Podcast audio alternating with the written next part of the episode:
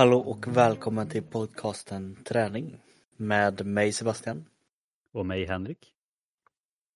I dagens ämne så ska vi egentligen gå tillbaka lite mer till någon form av diskussionsavsnitt. Och eh, det vi kommer att prata om idag det är helt enkelt vad är det som är viktigast emellan fysisk träning, psykisk träning, kost och återhämtning? Vad är det jag och Henrik är bra, dåliga på inom dessa ämnen? Och vad bör man tänka på inom just de här fyra olika ämnena? Så det kommer som sagt både vara lite diskussion men även att ni får med lite tips och tricks för hur ni kan applicera detta i eran träning och hälsa helt enkelt. Så ja, det ska bli intressant. Det är alltid när vi öppnar upp så här till lite mer diskussionsavsnitt tycker jag. Det är oftast då som jag kanske, jag och Henrik inte riktigt håller med varandra på exakt samma sätt. Det är alltid kul att eh, få lära sig nytt, tänker jag. Ja, jag, jag, jag tror ändå idag att det ändå kan bli vissa delar som vi kanske inte håller med varandra 100% om. Så det kan, kan, kan nog vara lite kul. Ja, men verkligen. Men jag tänker kanske att vi börjar att prata lite just eh, med en gång om första punkten där. Som handlar egentligen mer om vad är det som är viktigast mellan de fyra olika delarna. Är det den fysiska träningen, psykiska, kosten eller återhämtningen? Vi kan väl börja med att slänga över frågan till dig Henrik. Anser du att någon av de här är viktiga? Est, är det ett ämne, två eller hur ser du på frågan? Nej, men jag tyckte det var lite kul när jag satt och funderade lite innan. För det är så här, vi har ändå pratat ganska mycket om att man behöver verkligen en helhet för att få allt att gå runt och liksom att det går inte bara att fokusera på en del. Liksom. Jag vet, vi har nämnt det här med lika långa bordsben och liknande. Liksom, att jag tror ju i det långa loppet att man behöver verkligen alla fyra delar oavsett vad man har för mål för att lyckas i det långa loppet. Däremot så anser väl jag ändå att beroende på vad man har för mål att en eller vissa delar kanske liksom är, är viktigare. Till exempel om man är Eh, ja, det kanske vi kommer in på mer sen, men exempel om man är, om man är väldigt eh, stressad eller man är, man är överbelastad om man kanske återhämtning är lite viktigare just den perioden. Eh, har man svårt med motivationen, om det kanske psykisk träning är mer viktigt, behöver man gå ner eller upp i, i vikt, om då kanske kosten är lite viktigare. Liksom. Men, så det beror ju helt på vad man har för mål. Så att, men det, jag, jag tror snarare så här att i det korta loppet så kan en eller flera delar var viktigare än de andra. Men i det långa loppet så tror jag ändå att de är ganska lika. Skulle jag vilja säga. Jag vet inte om du håller med där riktigt. Men... Ehm, um, mm. Du la det väldigt bra med att prata just om korta och långa loppet. Um, då kanske jag lite mer håller med faktiskt. I slutändan gäller det ändå att ha någon form av balans i det men jag tror jag är lite mer kanske att det spelar egentligen inte jättemycket roll om man tänker eh, man vill ha något resultatmässigt eller form, hitta någon balans liksom eh, i livet. Du anser att en, en vad ska man säga, handling kommer leda till en annan eh, som kommer att bli liksom som ett lite mer hjul som kommer igång och det kommer göra att det liksom snurrar runt så som man vill. Eh, och det kan även bli åt andra hållet då. Fuskar man med någon av delarna så eh, kommer det synas i de andra delarna också. Så jag tror väl kanske lite starkt att det, det är väldigt svårt att klara en grej utan den andra. Sen så kan man ju då kanske se att behöver man alltid ha koll på alla punkter själv. Det är väl det jag tänkte på mest och reflektera kring att måste du själv lägga mest vikt vid den fysiska eller psykiska eller kostande eller återhämtningen. Och där skulle jag väl säga att nej, det bör man inte göra. Att man själv kanske bara kan fokusera på en del. Men att man får stöttning och professionell hjälp kring de andra fyra. Och då blir det ju lite sagt att man själv kanske bara kör en del. Eh, men det, det är, jag är lite kluven när det gäller upp det på kort och långsiktigt faktiskt. Men sen det svåra är ju liksom också vad man, alltså hur man klassar det som lika stor del. För det är så här, som fysisk träning, det kanske du inser att du kanske måste träna tre gånger i veckan eller fem gånger i veckan för att se resultat psykisk träning, liksom, alltså du måste ju kanske ha, du måste ha en stabil ett stabilt psyke eller vara liksom inte för stressad och du måste ha motivation och allting. Men jag menar, alltså om man är stabil mentalt till exempel så att du inte behöver hålla på med mental träning eller jobba med psyket då kan man ändå lägga det på is på ett helt annat sätt och fortsätta få resultat. Om man jämför med exempel med, med fysisk träning är ju svårare till exempel att lägga på is och sen hoppas att man får större biceps till exempel. Mm. Eh, så det är, som, det är hur man menar också med hitta balans i det. För exempel, har man hitt, alltså, som sagt, psykisk träning, om man, det kanske man inte behöver på samma sätt. Liksom, men, samma sak med kost, liksom, man kan inte bara sluta äta men eh, man kanske äter fel och liknande. Men tänker man på de här känns det snarare som psykisk träning som kanske jag brukar prata om kanske är kanske typ det viktigaste. I alla fall som jag tycker att fler borde börja med. Men det kanske också är den lättaste att vänta lite med. Eller, eller om man liksom, anser man att man ligger bra till så kan man ändå ligga lite på is med den. Liksom. Att fysisk träning kanske är svårare, kost lite svårare, återhämtning också svårare i, i de beräkningarna. Så att det beror ju helt också på hur man ser på de olika sakerna. Ja, och vi har väl tagit upp lite tidigare just den här synen av att hur många timmar kan man faktiskt lägga ner på den träningen. Det kanske är några timmar på ett helt dygn men sen så är det ju resterande timmar. Det kommer liksom spela roll. Och på ett så sätt så är det liksom att den fysiska inte kanske är viktigt om man pratar tidsmässigt. För det kanske är, är man riktigt duktig och eller har en sån sport där man kan hålla på liksom i 4-5 timmar. Det är fortfarande mer än dubbelt så många timmar som man ska ägna sig åt återhämtning och mentalt och eh, även kosten då. Mm, så jag tycker ändå så det, det är svårt att säga. Det jag ändå så kanske landar lite mer tydligt i det är den här glömt namnet på den här cirkeln. Men den rör sig kring tanke, känsla, eh, utförande. Vilket betyder att det spelar inte så mycket roll vart du börjar, bara du börjar någonstans. Så att börjar du med tanken så kommer du få en känsla utav det du vill uppnå. Alltså kanske göra dig mer motiverad eller hitta den mentala styrkan du kan, att du känner dig pigg, fräsch för att göra det du ska. Vilket kommer ge att du får större möjlighet att faktiskt prestera på själva utförandet i din träning eller vad du vill ut. Vilket kommer göra dig ännu mer motiverad som kommer sen gå in på tanken som går vidare till eh, känslan och sen så är det bara en snurrning där på alla grejerna. Och där som sagt att du kan hoppa in och börja tänka det mentala eller eh, känslan eller utförandet och det kommer mer snurra igång och det är något som man har sett Eh, och där kanske jag är väldigt kluven. Men det enda som kan liksom möjligtvis om jag ska verkligen hitta en del som är lite eh, viktigare än den andra. Det skulle jag nog ändå säga är den psykiska träningen. För den tycker jag kommer med i alla delarna. Eh, och för att försöka förklara det är det kanske att du behöver inte vara så fysiskt stark för att orka och äta. Du behöver inte vara så duktig egentligen på återhämtning för att vara duktig på kosten. Men det psykiska behöver du med under alla delar när du gör ett fysiskt träningspass oavsett om det är att du bara vill hålla igång eller faktiskt prestera på en högre nivå. Du behöver ha psyket för att klara av det där och då.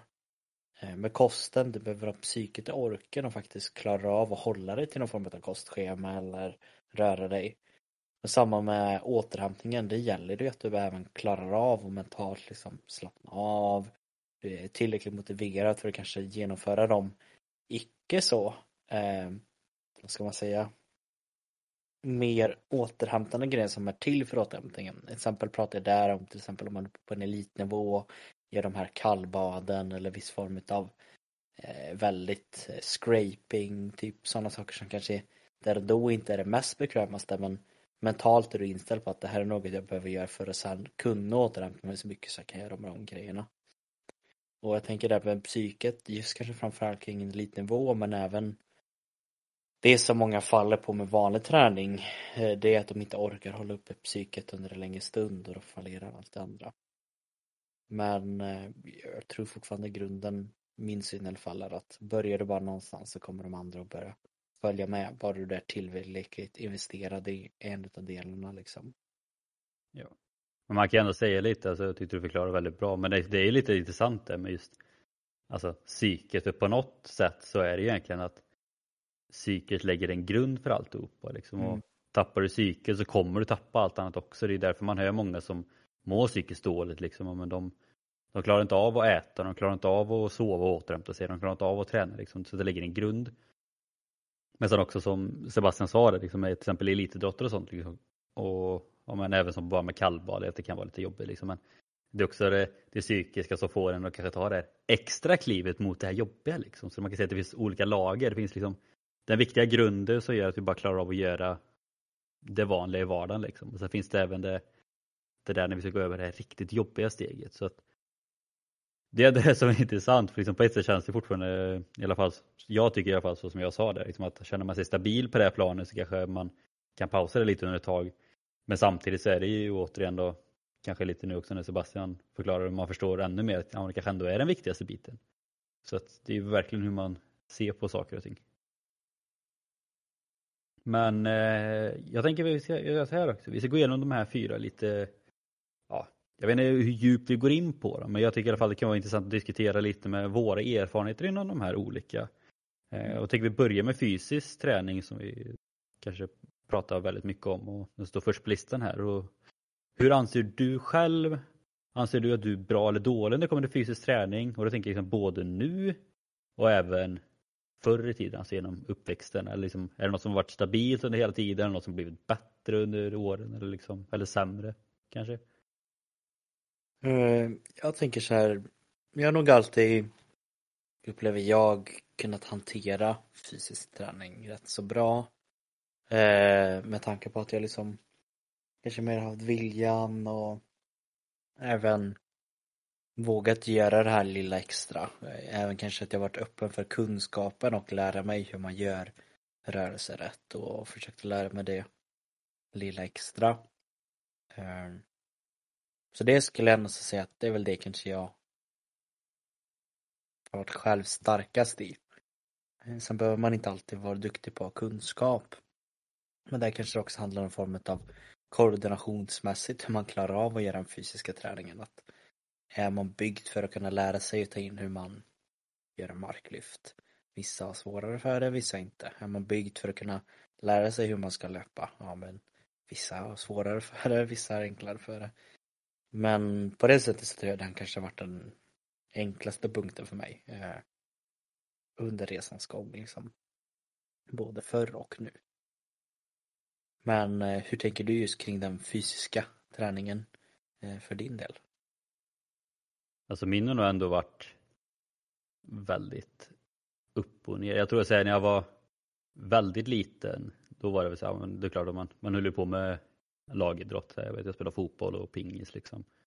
Jag tror ju när jag skötte det som bäst var nog egentligen i slutet av gymnasieåldern där. Men då var det också för att vi hade fått mycket kunskap om det på gymnasiet. Man hade lärt sig mer. Det var helt plötsligt roligare då för man kunde liksom lägga upp lite själv. Det var också då man var i bäst form. Man var i den här gyllene åldern som man brukar kalla liksom den övre tonåren. När man skulle få bäst resultat av träningen också. Det var kul att träna, det var kul att tävla och allting. Eh, och nu det senaste så anser jag väl att jag har mest kunskap om det, vilket inte är jättekonstigt. Men som vi pratade om i tidigare avsnitt att det går väldigt upp och ner. Jag vissa perioder jag tränar sjukt bra och sjukt mycket och så vissa perioder jag sköter fysiska träningen lite sämre. Så det går ju lite upp och ner men jag tror ändå att det som jag ändå alltid har haft inom den fysiska träningen är ju framför allt att jag har aldrig haft svårt att ta ut mig på träning. Liksom att, ja men har det varit ett tungt eh, fyspass, om det aldrig varit några problem, har det varit tunga intervallpass liksom, så jag har alltid Jag har ju varit den här jobbiga jäveln i laget som nästan föredrar intervallträning före fotbollsträning liksom. Så att den biten har jag ändå alltid haft, att på träningar så har jag ju alltid kunnat verkligen pressa mig till max om det har behövts. Vilket, vilket ändå varit väldigt kul att ha det, för man har ju ändå märkt nu, för att när man är tränare nu, liksom att det är inte så självklart att ha det ändå. Och det har väl lite med psykiskt också liksom. Men Det kräver så- också mycket fysiskt. Det gör det ju. Men jag tycker också kul för att jag Jag tänkte först att det har varit en av mina styrkor inom det fysiska men reflekterar jag efteråt, det är liksom inte riktigt vart det. Mitt mål har kanske varit att ligga i topp kring det som är runt omkring mig. Att jag har liksom kunnat känna att ja, men jag gör det här och då, då är jag lite bättre än den bredvid mig. Eller jag har gjort det här och då ligger jag kanske typ först i löpgruppen när vi tränar med handbollen. Men jag hade ju inga problem heller med att ligga sist för att jag kände att men jag hänger ju med alla, det är ju inget det här heller. Jag vet ju att när jag var yngre så var det alltid vissa tränare som sa och satte just mål för mig att Sebastian, du ska ligga först hela tiden. Och då var det inte min riktigt styrka att ligga fysiskt trötta ut mig utan då låg jag ju enbart först. Bara för att jag skulle det. Även om jag kanske hade kunnat pressa mig ännu mer liksom. Men jag ser det kanske mer som någon form av psykisk eh, styrka liksom ändå. Men Vi kan gå in lite på det, för nästa punkt är ändå psykisk träning. Och Mm. det, alltså det som jag ändå tycker är väldigt intressant om jag, om jag kollar på min historik inom träning och tävling. Är att inom träning så har jag alltid liksom lätt kunnat pressa mig till max, inte haft några problem med det. Och jag tror också mycket av det har väl liksom varit att om jag var väl alltså under hela uppväxten liksom ofta i topp i laget när det kom till just framförallt löpning. Eh, jag växte mycket snabbare än alla andra, mycket längre ben liksom att när vi körde löptest och rent konstigt, samma sak när jag kom upp i A-laget första gången liksom att jag, hade, jag var jättemycket sämre än dem när det kom till fotbollen. Jag lite för tidigt liksom. Men det kom till just vinterträningen och fysträningen och sånt där och intervallerna. Ja men där låg man ju plötsligt i toppen och då var det kul. Däremot något som jag ändå har haft ganska stora problem med under hela mitt idrottande är att kunna få samma effekt på tävling. Där har jag helt plötsligt varit ganska feg och så här lite rädd att misslyckas. Jag vet ofta i fotbollen så har det varit så här tajta matcher liksom så har jag ibland nästan så här bytt ut mig själv för att jag vill inte vara den avgörande som släpper in eller gör ett felpass eller missar en brytning och så blir det mål i baken och så förlorar man matchen liksom. Vilket jag tycker är väldigt tråkigt nu när man har fått jobba mycket med det liksom och lärt sig så oerhört mycket om det på universitetet framförallt liksom. Men även i löptävlingar ibland när jag var yngre var ju det någonting som jag kunde ha väldigt svårt för liksom att kände jag tidigt i loppet liksom att ja, jag kommer inte komma jag kommer inte komma på pallen. Jag kommer inte komma topp 5, jag kommer inte ens komma topp 10 liksom. Eller jag kommer inte slå personbästa. Då kunde jag väl också bli lite som du pratar om, man kunde bli lite bekväm, man drar ner lite på tempot. Det säga så att man, man hänger med fast man pressar inte sig själv. Det var ju det som jag nästan var mest nöjd med under eh, SM-sprinten i OCR i somras. Liksom att, ja, det gick, alltså placeringsmässigt så var det kanske inte det bästa. Men jag gav verkligen allt jag hade. Jag hade liksom inte kunnat ge mer. Och den känslan är så oerhört skön och man ångrar nästan att man inte fick fram den känslan mer när man var yngre på något sätt. Så att jag vet inte varför det blivit så. Men det är också det man önskar att man kanske hade fler i sin närhet som hade koll på det här med psykisk träning. Liksom att jag var väldigt stark på att pressa mig själv när det kom till träning. Jag var ganska dålig på att pressa mig själv när det kom till tävling. Och det är ganska intressant att sitta här i efterhand och tänka på det. Men det är också väldigt tråkigt att det blev så. Man, alltså, man vet ju inte hur det hade kunnat bli på träningar och tävlingar om man hade kunnat pressa sig på tävlingar också. Mm. Ja, det är intressant, man kan vara liksom så pass olika. För mig var det ju liksom helt tvärtom. Eh, att när så fort det var tävling då hade, kunde jag ju i princip göra vad som helst som krävdes för att eh, prestera. Eh, det var liksom, kände knappt svärta tänkte jag säga, vilket inte kanske är jättepositivt men det var ju på den nivån att eh, man alltid ville göra det bästa som bara gick. Eh, men det kommer ju från ett väldigt stort vinnar psyke, att man har så svårt att förlora. Skulle jag väl säga. Kanske också så här efterhand när man inte var den som tog förluster hårdast så ville jag ju absolut inte förlora. Men det var ju väl alltid någon form av lite bekvämlighet i att jag visste att det gick att prestera. Jag tog gärna liksom initiativ och så.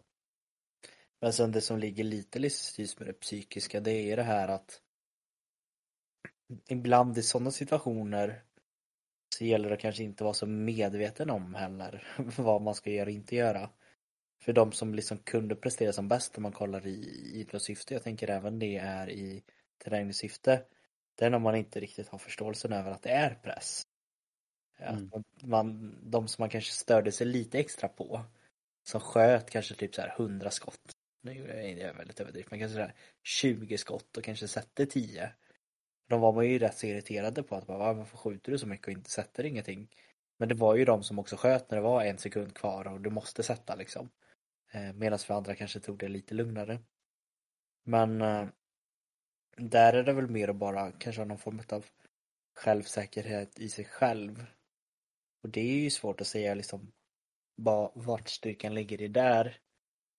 Och också hur bekväm man är att sätta sig i situationer där man inte känner att man har koll. Eh, det som jag hoppas och det som jag alltid försöker förmedla just med träningspass och liknande det är att där och då gäller det mest att bara vara inne i det man gör och liksom ta de här små stegen, inte tänka så mycket på allting runt omkring. Det är väl det som är svårt i träningssyfte och generellt i livet att få en acceptans över att saker som ligger utanför vad du själv kan påverka, det kan du ju inte påverka. Sen så kan man alltid och grumla över det och försöka och påverka det. Det är helt okej okay. och sen efter ett tag kanske man kan till slut påverka det.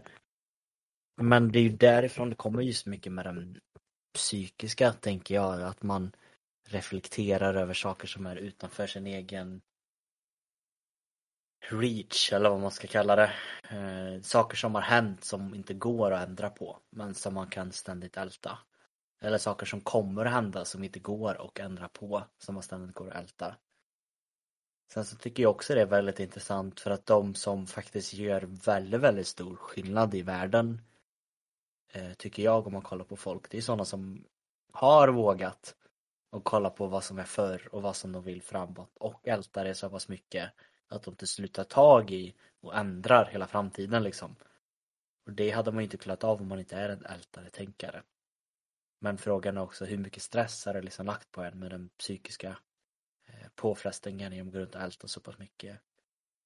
Ett exempel det jag tänker på är liksom typ som Elon Musk. Eh, han synar att han vill liksom lämna världen bättre än den kom och kunna ha möjlighet om världen skulle gå under så lägger han det på sig själv att då ska kunna, kunna kolonisera Mars liksom.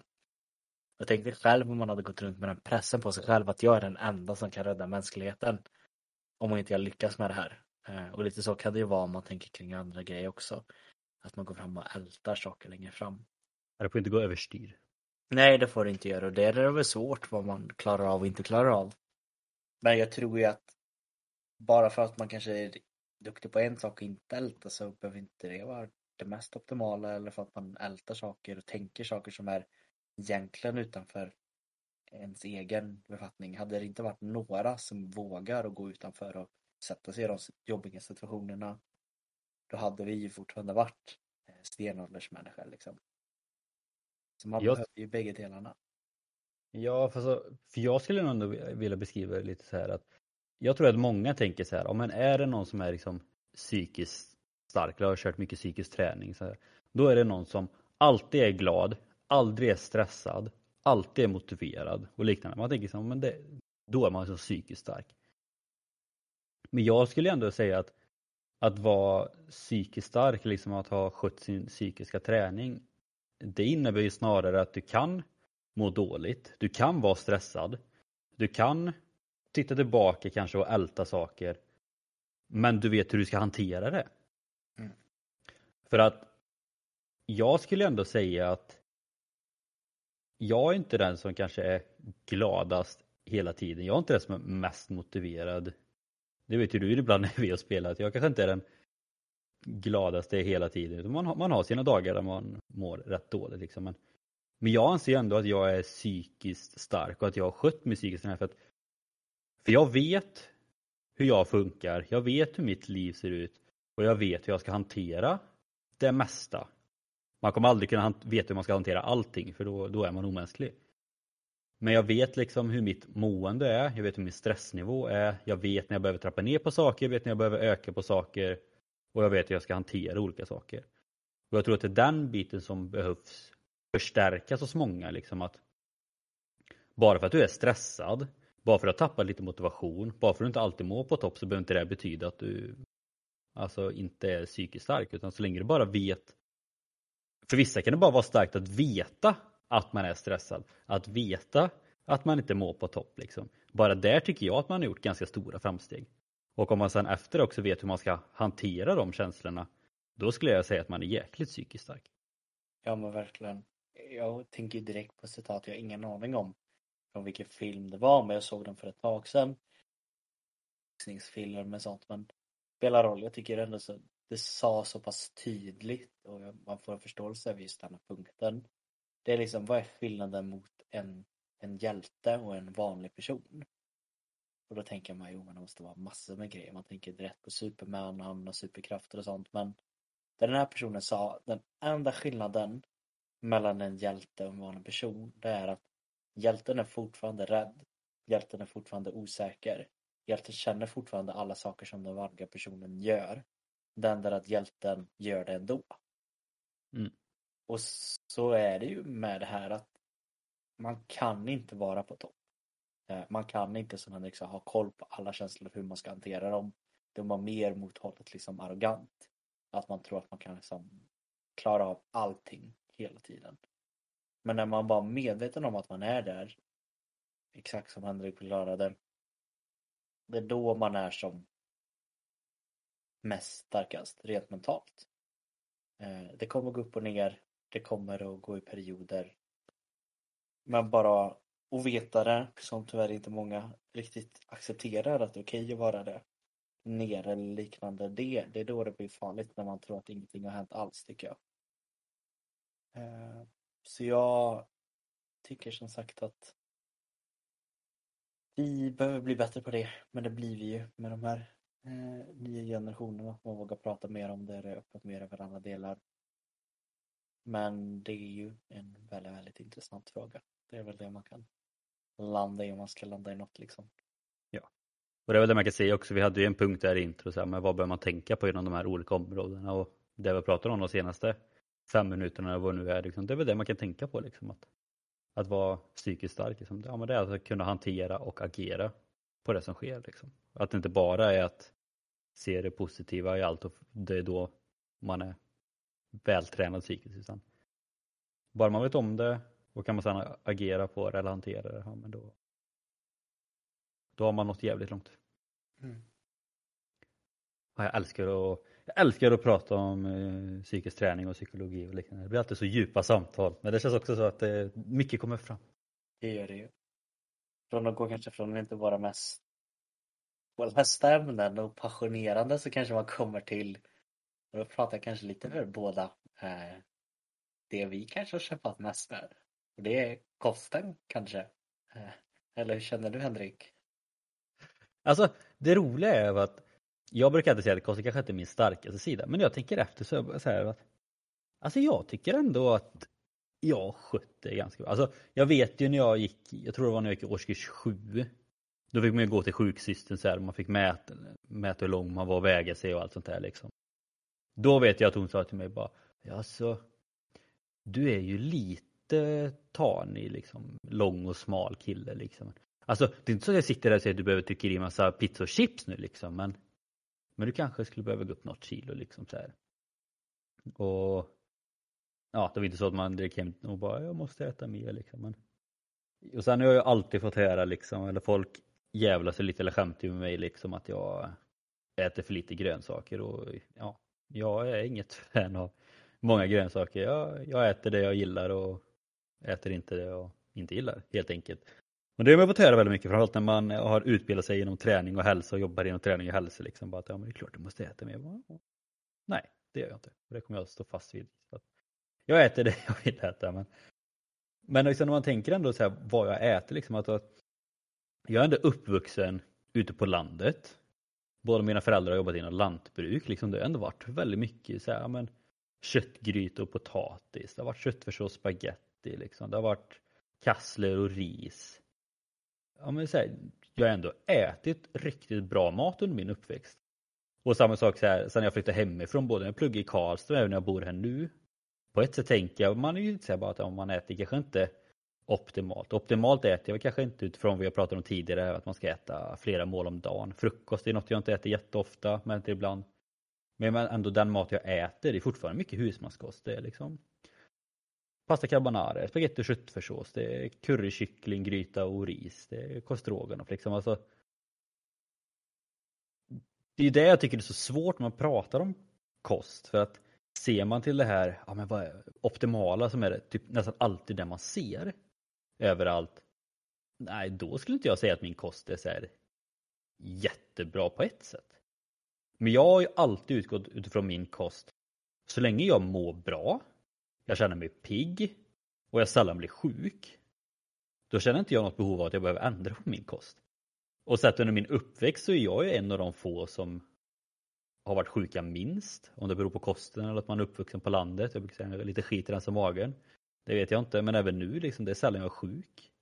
Jag tycker ändå att jag är liksom är hyfsat pigg liksom så länge man bara kommer upp och gör någonting.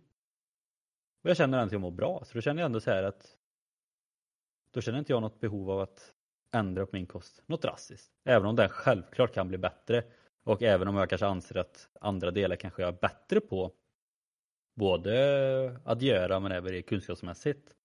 Så att nej, kost kanske inte är min starkaste sida.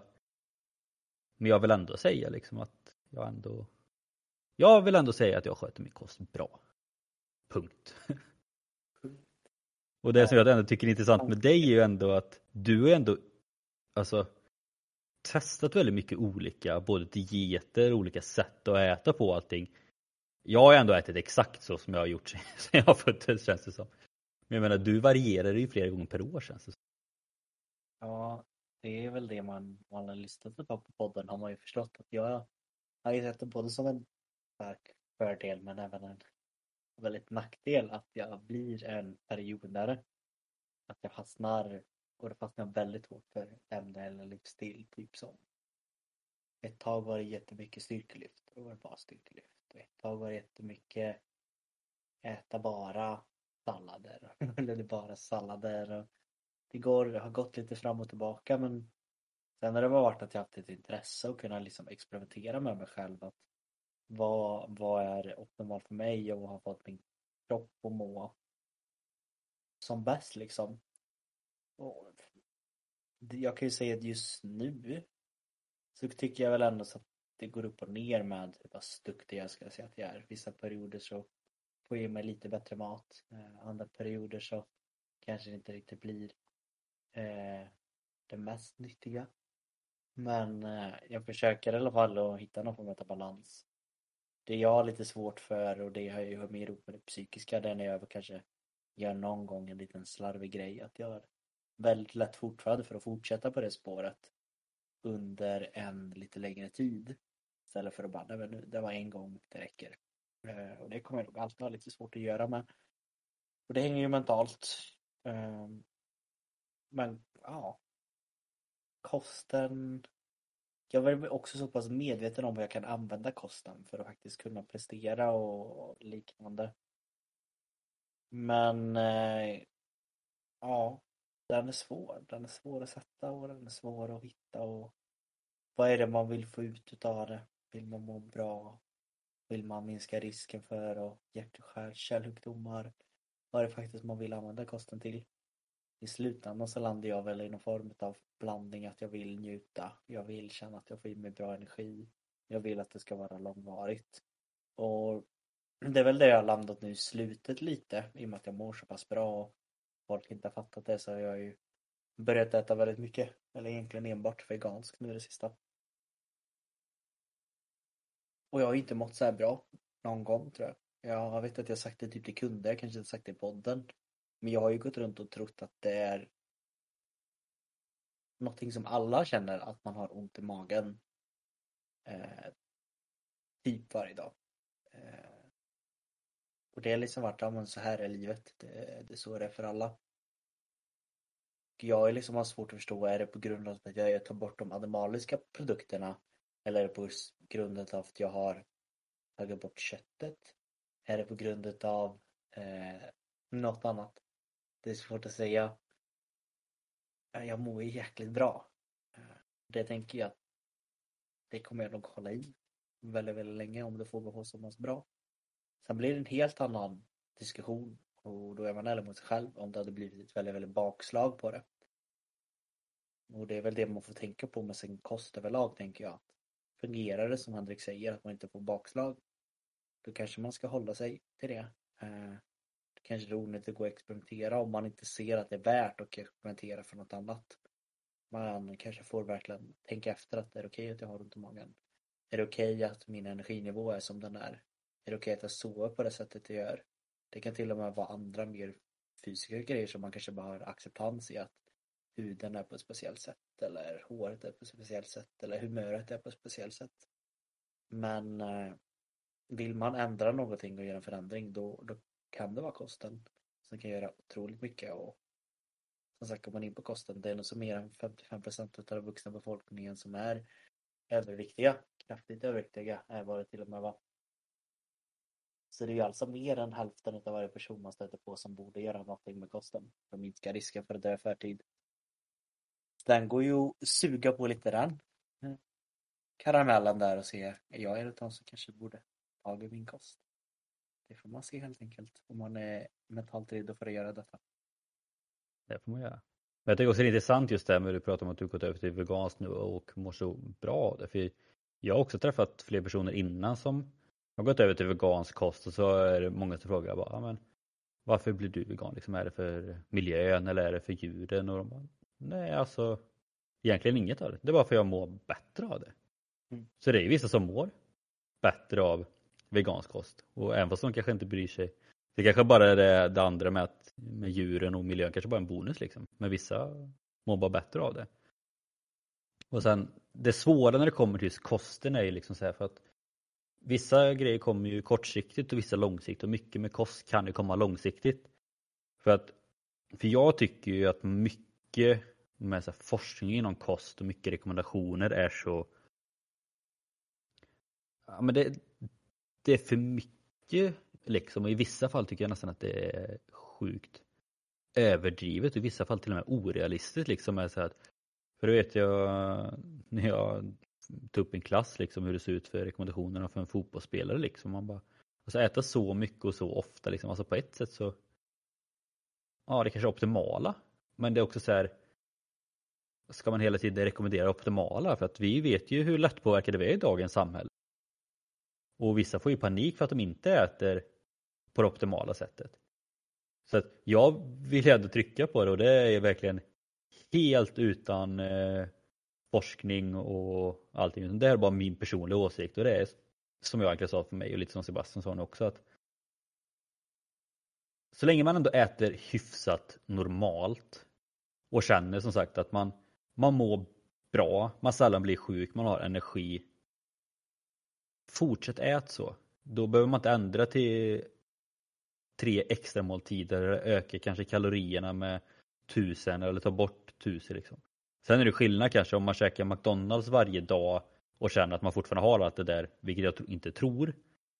Ja men då kanske man ändå behöver ändra på det om man vill se i det långa loppet med hjärt och kärlsjukdomar liksom. Men om man fortfarande äter till exempel husmanskost eller man äter liksom ändå utifrån tallriksmodellen om man mår bra, man är frisk och allt sånt där bara.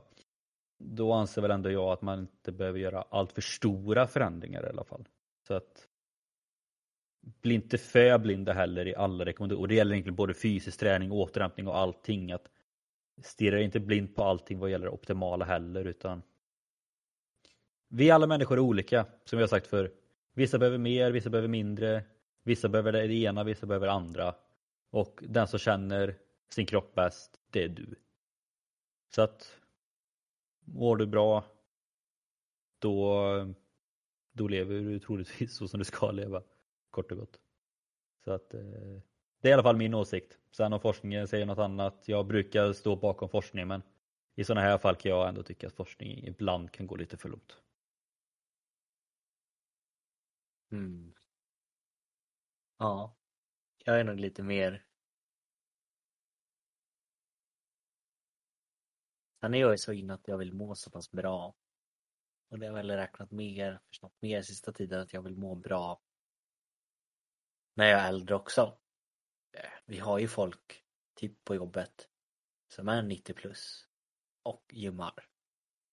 Och det vill jag ju vara. Jag vill vara en som är 90 plus och känner att jag känner mig inte superbehindrad över min fysiska förmåga eller inte har kolippat, kollevippat eller inte är med. Jag tror ju, för det menar också mer än, än vad jag tror. Men alla pratar om att det ska komma upp någon form av medicinsk lösning på hur vi kan leva längre. Och det kommer det säkert göra. Men jag tror också att det kommer komma en förståelse över kosten. Hur vi kan leva längre och mer ett optimalt liv.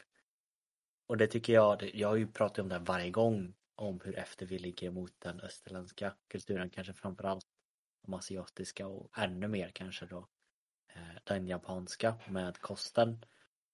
För just kring den synen så de kanske inte riktigt ligger så bra med kanske det mentala på det sättet. Eller så är det det, för de lever ju inte så jäkligt länge.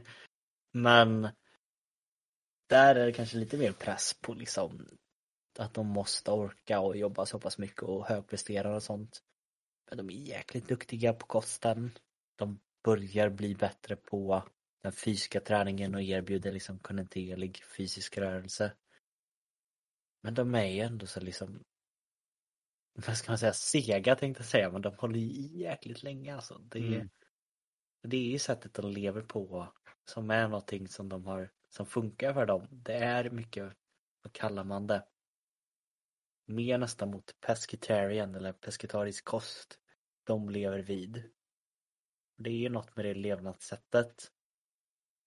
Med att de har dragit ner på vissa produkter som tydligen är väldigt framgångsfullt och sättet de, de har mentalt med kost och det sociala sammanhanget med kost och ja, jag hoppas att det kommer forskas mer om det, om hur kosten kommer att påverka livslängd och livskvalitet.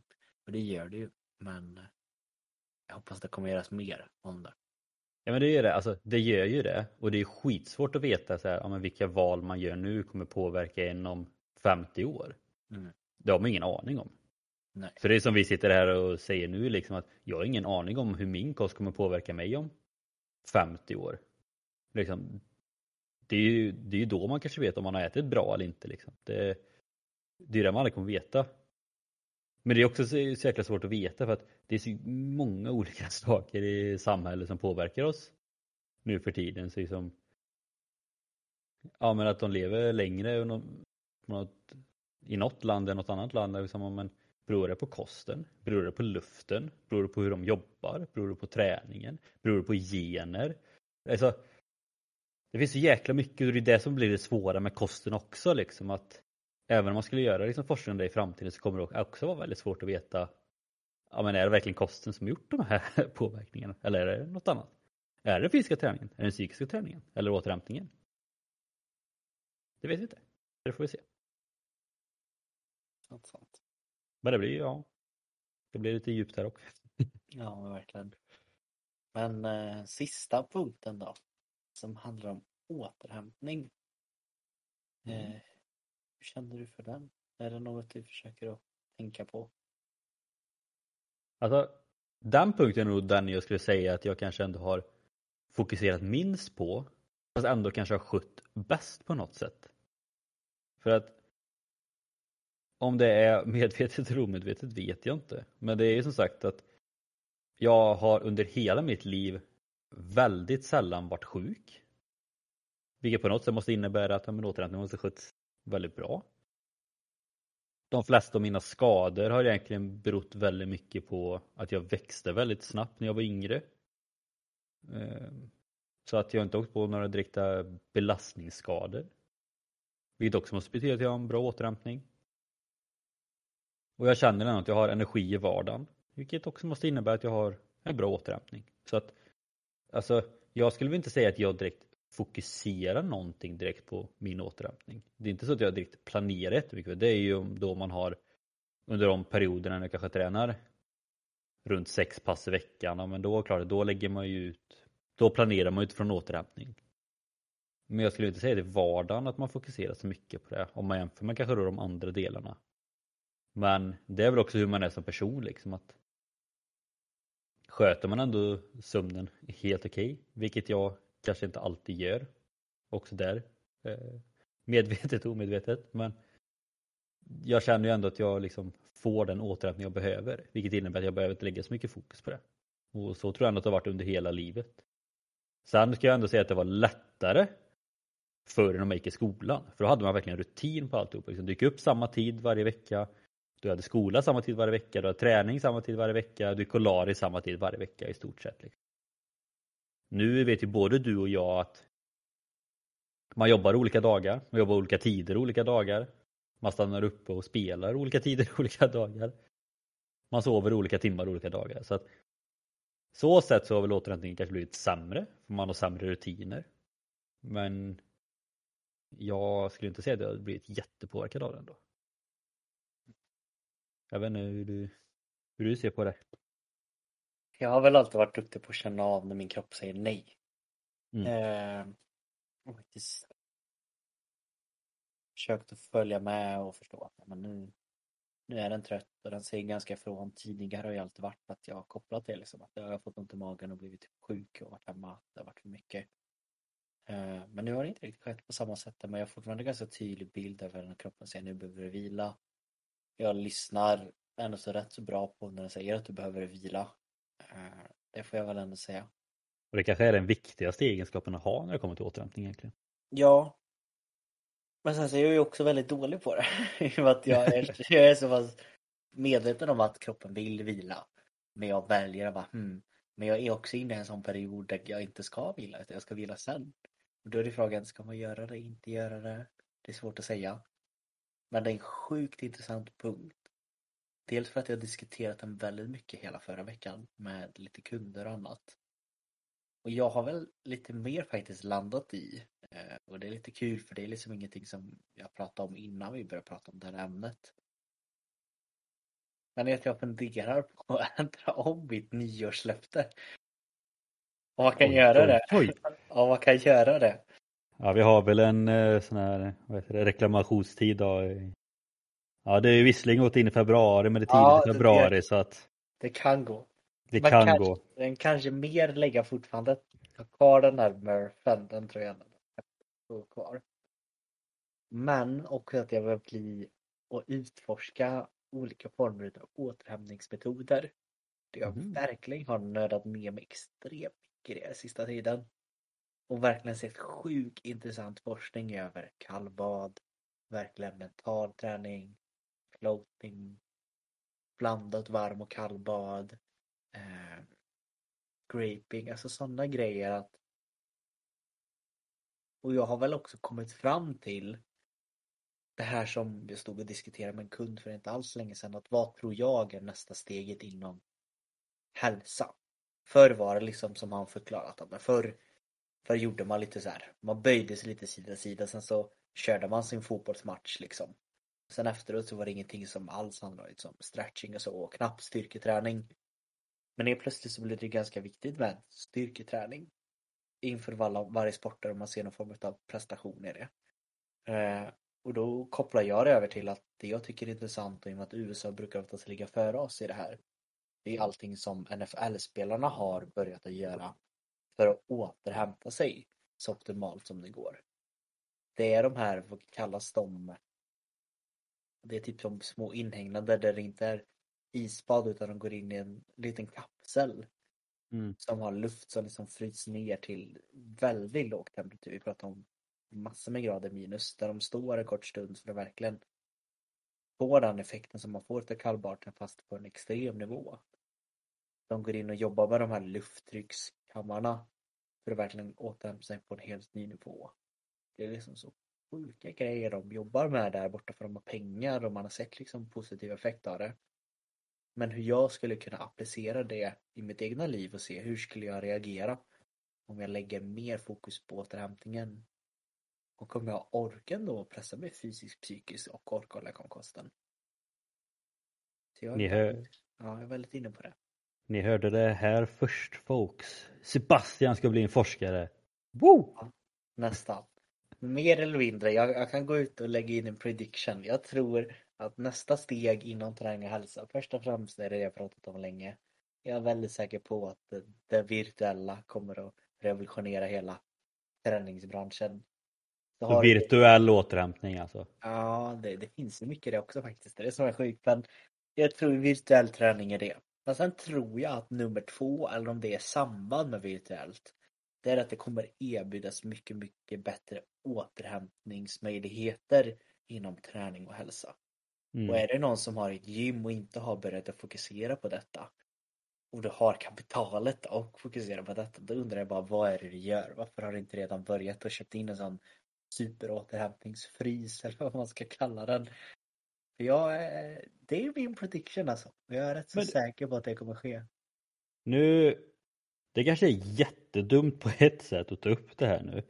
Men bara för att det här känns som något man skulle kunna tjäna lite pengar på. Mm. Varför har inte fler gym återhämtningspass som grupppass? För ingen ser vikt i att återhämta sig. De ser min återhämtning är att inte gå till gymmet. Nej men det är det man får, alltså jag tror, jag, jag tror ändå att det är ganska lätt att sälja in. För att få lite folk att börja med det i alla fall. Vi trademarkar det här och nu. Alla som lyssnar. Vi kommer att, att, lägga en stämning ifall vi hör att någon startar en ja. sån träningspass för återhämtning. Bara så ni vet. Så det är därför vi kan ju fortfarande klippa bort det, men jag kände ändå att ja, det var ändå lite snabbt. Ja, faktiskt. Sen har jag bara två punkter. Jag känner också tillägga utifrån reglerna med nyårslöfte. Jag anser ändå att det där är inte en ändring av nyårslöfte. Jag skulle snarare säga att det är ett tillägg av nyårslöfte. Okay, okay. Och det tycker jag är helt fint att göra. Eh, sen vill jag bara tillägga, nu har vi gått förbi det ganska långt, men typ det första du sa med återhämtningen där med att du kanske ändå anser att du är lite dålig på det för att du kanske känner att kroppen säger nej fast det är ingen återhämtningsvecka till exempel. Men då är frågan egentligen, betyder det att du är dålig på återhämtning? Eller betyder det egentligen att du snarare har bra koll eller känner dig stark inom fysisk, framförallt psykisk träning som klarar av att träna även fast kroppen kanske säger nej för du vet att återhämtningsveckan kanske kommer om en eller två veckor och då får du den återhämtning du behöver. Det är ju det som blir det roliga med de här punkterna och sättet de hänger ihop på. För som du säger, ja, just där och då kanske du är dålig på återhämtning. Just där och då kanske du också är psykiskt stark så klarar av att köra ett träningspass när kroppen säger nej. För att du vet att du kommer få den återhämtning du behöver om en och en halv vecka istället och det räcker. Och då blir du helt plötsligt bra på återhämtning igen. Mm. Så det blir ju lite som ett knyte med de här punkterna liksom att ja, ena stunden kanske du är dålig på det ena och bra på det andra men efter någon vecka kanske du ändå blir bra på det för att du var bra på det andra sen. Det blir så här, det är riktigt mindblown eh, punkt men det är i alla fall så jag, så jag hade sett på det. Ja. Och det är också en grej som jag tycker att vi människor är fruktansvärt dåliga på att trycka ner oss själva när vi gör någonting. Som i det här fallet, hade du inte tränat, då hade du säkert tryckt ner dig själv för att du inte tränade och var för dålig på det. Och nu blir det, nu trycker du inte ner dig själv, men du kanske hade tryckt ner dig själv och anser att du är för dålig på återhämtning för att du tränar. Och nu säger inte jag att det är så med dig, för det tror jag inte, för jag tror du har så pass bra koll. Men jag tror många människor kan känna så liksom att man ser det negativa i det man gör istället för att tänka på ett annat plan och se det positiva på det.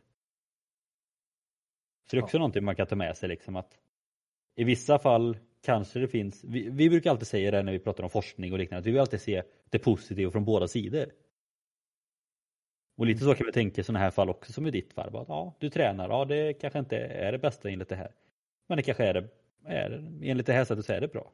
Och också tvärtom att du ska träna men känner att du inte du känner att kroppen inte är helt fin. Då kanske man tänker negativt på att nej, jag tränar inte, det är negativt. Fast så kanske du också tänker att ja, det positiva kanske är mer återhämtningen. Och det kanske också blir psykisk träning att du tar ett beslut åt andra hållet. Mm. Det kanske blir lite rörigt där men jag hoppas att någon där ute förstår vad jag menar. Nå någon tryckte ja. stänga av liksom. Precis. Ja, ja. Nej, men eh, om man tänker att man för över den till sista punkten som kanske är lite mer tänker jag att du jag kan ge ett tips på varje punkt. som vi tycker att det här är det vi borde, att du ska fokusera på om du jobbar med fysisk, psykisk kost och återhämtning. Och så rundar vi av efter det. Och jag kanske kan börja då. Då får du en liten tid att smälta detta. Men eh, min tips till den fysiska träningen för att du ska lyckas med den och känna att du presterar och liknande. Det vi har gett det här tips tidigare. Vi har fått en förståelse över det tidigare. Men det är på något sätt att kunna se, planera, eller få förståelse eller ta hjälp utav att skriva ner det helt enkelt. På ett eller annat sätt. För då ser du att det går åt rätt håll. Du gör det du ska göra och lite till. Och det är så du kommer lyckas med den fysiska träningen. Jag skulle väl säga variation. Att hitta en bra variation av både kondition och styrka. Att både intervaller och långdistans. Att bara köra kroppsvikt och tungt. I ehm, heatpass och längre pass. Liksom. Att hitta en bra variation i det helt enkelt. För att få en, en bra fysisk träning.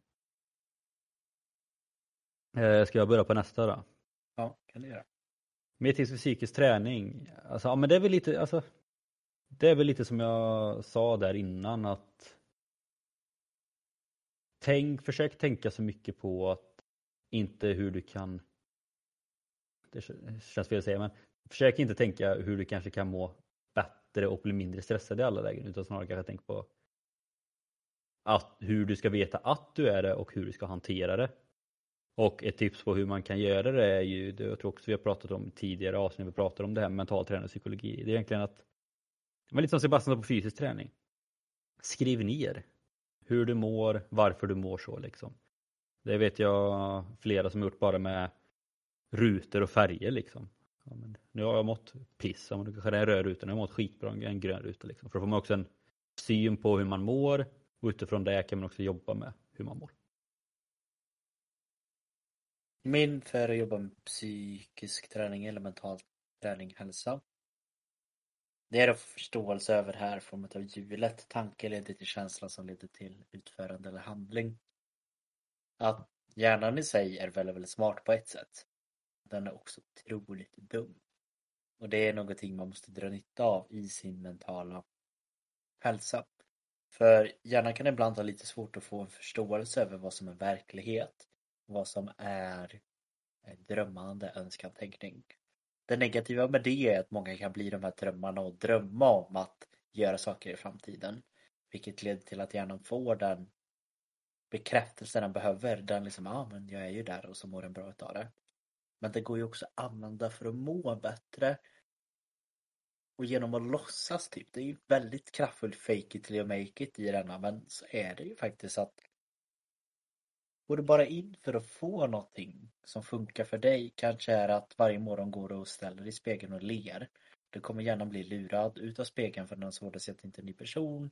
Det är kopplat att någon ler i spegeln, du ler tillbaka, helt plötsligt kommer det skickas ut mer eh, dopamin och allting som gör att du saktigt har en känsla av att du går in för att tänka mm vad jag mår bra. Då kommer du till slut må bra även om du inte tror det. Är det så att du går in för att aktivt gör positiva saker då kommer det lite tanken där så snurrar det runt. Så det är väl mitt tips för just den psykiska träningen att testa på det i alla fall, se om det funkar för dig. Eh, och lura din hjärna. Det låter jätteskumt men det är det det gör. Det lurar din hjärna till att må bättre. Eh, och undrar man hur man gör detta så det är väldigt mycket om NLP heter det, just den forskningen. Bra. Kosten mitt tips är var inte rädd för att testa nytt. Det är jättesärskilt som man säger till barn, våga äta det där men i slutändan är det det och bara för att du inte gillar någonting förr betyder inte att du inte gillar det nu. Och då kommer du kanske hitta någonting som kan kanske inte ersätta men i alla fall läggas till i din kost som gör att du kanske inte riktigt blir sugen på det som är mindre bra. Utan att du kan få samma form av bekvämlighetskänsla utav att äta någonting som du vet både är gott och nyttigt för dig. Jag hade hoppats att du inte skulle ta det, men jag antog att du skulle ta det. Mm. Eh, för jag är inte jättebra på det heller själv, men jag tycker att det är ett väldigt bra tips. Eh, så jag tycker att fler borde, borde göra. Inklusive mig själv kanske, men som jag sa, jag, jag är fast i Eh, ja, men jag skulle väl, alltså det är väl lite delvis samma fast ändå inte. För jag skulle ändå säga alltså hitta vad som funkar för dig och alltså bli influerad av andra men bli inte övertalad av andra. Liksom. Alltså, hitta vad som funkar för dig. För det är verkligen så att vissa behöver äta sju mål om dagen. Vissa mår bättre av att äta tre mål om dagen och fortfarande ha samma energi och allting. Vissa mår bra av att skippa frukosten och vissa mår jättebra av att äta frukost. Så att bli influerad av vad andra säger, både forskning, oss, kompisar, familj, vem som helst. Men försök hitta vad som funkar för just dig, för alla funkar olika. Och sen har du hittat vad som funkar för dig då är det egentligen bara att testa på ännu mer grejer för då, då är det alltid något man kan komma tillbaka till för man vet att det funkar. Sista punkten då. Återhämtning. Starkt här Henrik. Vad sa du? Ni gäller avslutet starkt här. Ja, på den svåraste punkten också. Eh, jag funderar på om man ska jävlas det. Nej, skit i det. Eh, jag, jag, tror väl att din punkt är ganska klar där, men jag skulle egentligen säga kanske den viktigaste, men underskatta inte återhämtningen. Även om man anser att man kanske är, bra återhämtad kanske man behöver återhämtas ännu mer. Det är, utifrån mig själv också, det är väldigt lätt att ta återhämtningen för givet. Men ta den inte för givet. För att återhämtningen är en av fyra oerhört viktiga punkter som krävs för att man ska må bra. Jag skulle nog säga för återhämtning mitt bästa tips. Då kanske jag till och med ger det här tipset till mig själv nu när jag sitter här och reflekterar över hur jag ska lyckas med det här målet. Det är att du minst en gång i veckan, helst en gång per dag, men du kan börja med minst en gång i veckan. Planera in någonting som är till för att du ska bli återhämtad. Och det här ska inte vara att du återhämtar dig på väg till att göra något annat eller var än är. Utan på något sätt så ska du göra någonting som du kan verkligen komma tillbaka till. Är det här bara att ta det lugnare? Är det att ta kallbadet? Är det att eh, testa på olika grejer? Gå på yoga, lyssna på mentala band, läsa en bok, vad som helst. Du behöver en dag att få en återhämtning på. Jag hör ju detta låter att även liksom Herren har ju sagt att man ska återhämta sig på söndagar men han har något klokt i det alltså, det, det tror jag. Um, men helt ärligt, försök att börja göra det. Eh, jag är rätt säker på att ni kommer se otroliga framsteg i vad ni än vill om ni tar Försök att ta i alla fall en gång i veckan, helst en gång per dag och verkligen bara fokusera på er själva. Och då kommer allting att klaffa ihop bland de här fyra viktiga punkterna. Mycket bra avsnitt skulle jag säga. Mm, mm, mm, mm. och är det så att man känner, som sagt, Henrik nämnde det snabbt i förbifarten tyckte jag att jag hörde, men är det så att du vill få alla de här fyra viktiga punkterna att sitta till 100% nästan i alla fall. Jo, men jag är så självsäker, det är 100%. Då finns det ju bara ett sätt som man kan garantera detta på.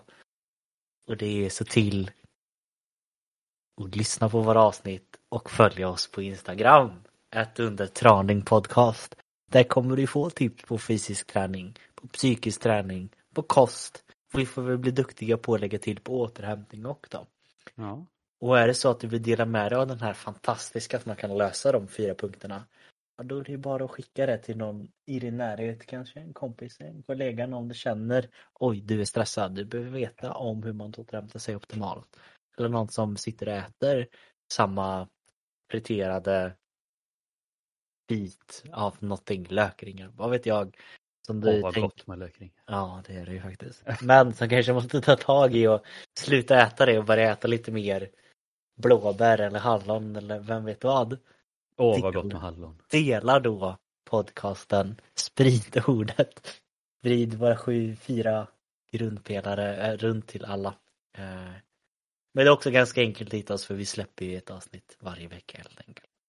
Vi måste bara, jag måste bara tillägga det, det här med att sprid gärna till folk ni känner att Stort tack för jäklar vilken spridning podden har fått det senaste. Alltså det är många som lyssnar varje vecka och det är jäkligt kul att gå in och se. Så stort Ja, men- tack för det och hoppas ni fortsätter. Ja, det, det var glömt att säga tack för länge, men det är ju fan sant. Vi har ju legat uppe i topp fem i mest lyssnade poddar för träning nu ett tag igen. Det var länge sedan. Ja. Vi har fått upp några avsnitt på mest lyssnade avsnitt inom träning igen.